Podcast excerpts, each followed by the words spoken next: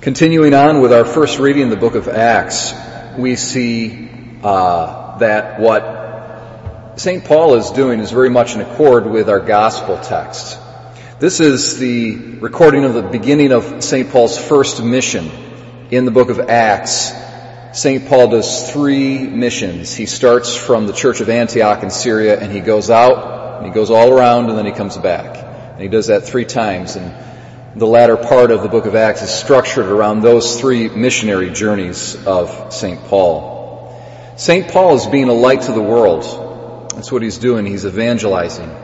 And this is what we see in our gospel. Christ says, I have come as light into the world. Now, uh, the imagery that lies behind Christ's language of uh, light and his references to himself as the light of the world is uh, maybe one or two, possibly three main Old Testament ideas. Uh, the main one being the pillar of light that guided the children of Israel through the darkness when they were uh, making their way out of Egypt to the promised land. As they worked through the night, they had this amazing pillar of light, it was miraculous, that went ahead of them to guide them. And uh, that's the image that Christ is uh, referring to himself as. And during this Easter season, we represent that with the Paschal candle, which is not lit right now. At least I don't see it being lit. Is it lit? I don't know. it should be lit. But anyways, for the Easter season, we have the Paschal candle, which is a symbol of that pillar of fire, that pillar of lights that guided the children of Israel through the darkness. And if you'll notice, it's placed right by the baptismal fonts. Baptism is referred to in the Bible indirectly and, and directly in our tradition as illumination. The light of Christ is given to us in baptism. It's communicated to us, and we symbolize that in our baptismal rite by the lighting of the little candle that's given to the sponsor or the parent uh, on behalf of the child. And if it's an adult, um, it's given directly to the adult.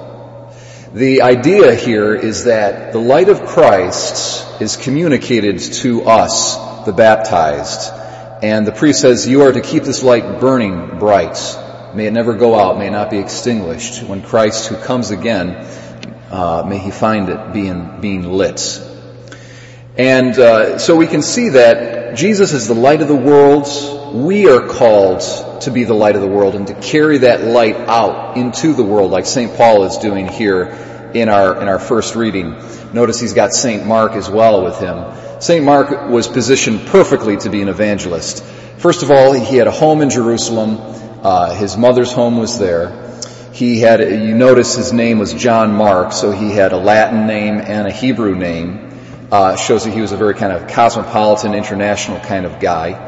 He wrote his gospel, the second gospel, in Rome, and by tradition, he's the major and first evangelist of Egypt and of Alexandria, the Church of Alexandria in Egypt. So, uh, Mark being an amazing evangelist, Paul being an amazing evangelist, they brought the light of Christ that they received in their baptism out into the world. So also we're called to do that. Well, You've probably heard uh, much talk about something called the new evangelization. If I can, I'm going to get a little little show of hands here, if you guys don't mind. All right, don't don't be shy. Okay, I'm going to ask you to raise your hands now. Who has heard of the term, at least, the new evangelization? Okay, so if you haven't heard of it before, this is the first time. Then the new evangelization, big deal. All right, very very big deal. Now, uh, again, don't be shy and don't be ashamed if you don't know this. All right, because we as Catholics hear a lot of buzzwords and we don't know necessarily what they are. Uh, who understands at least a little bit what the new evangelization is? Okay, good, good. It's an opportunity though for a lot of us, some of us do, some of us don't. It's an opportunity to learn a little bit about what this is. Uh, Paul VI and especially John Paul II, they basically said the Second Vatican Council is the new evangelization. The new evangelization sums up what the Second Vatican Council is all about. Essentially what you, what you understand is this. Imagine a region of people who have never heard the gospel before. They've never heard it before, ever, in their entire life. They don't know anything about Christianity. Never heard the name of Jesus. they need to be evangelized. The first entrance of Christianity into that population, that's the first evangelization. Okay? Now that's already happened in spades in Europe and really in America as well. Okay?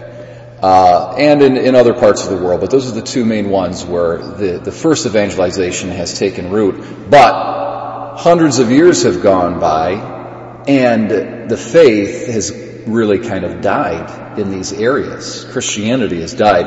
And so there's a call for a new evangelization. See, the new evangelization is the attempt to evangelize people who have culturally and historically already been exposed to Christianity and to the gospel. The metaphor that comes to my mind is this. Think of this. Uh, the first evangelization is there's a guy standing there and he doesn't have that baptismal candle. Well, you go up and you give him a candle and it's lit. All right, that's the first evangelization. What's the new evangelization? There's a whole ton of people out there with candles, but the lights are out. And now the task is to go and to relight those candles.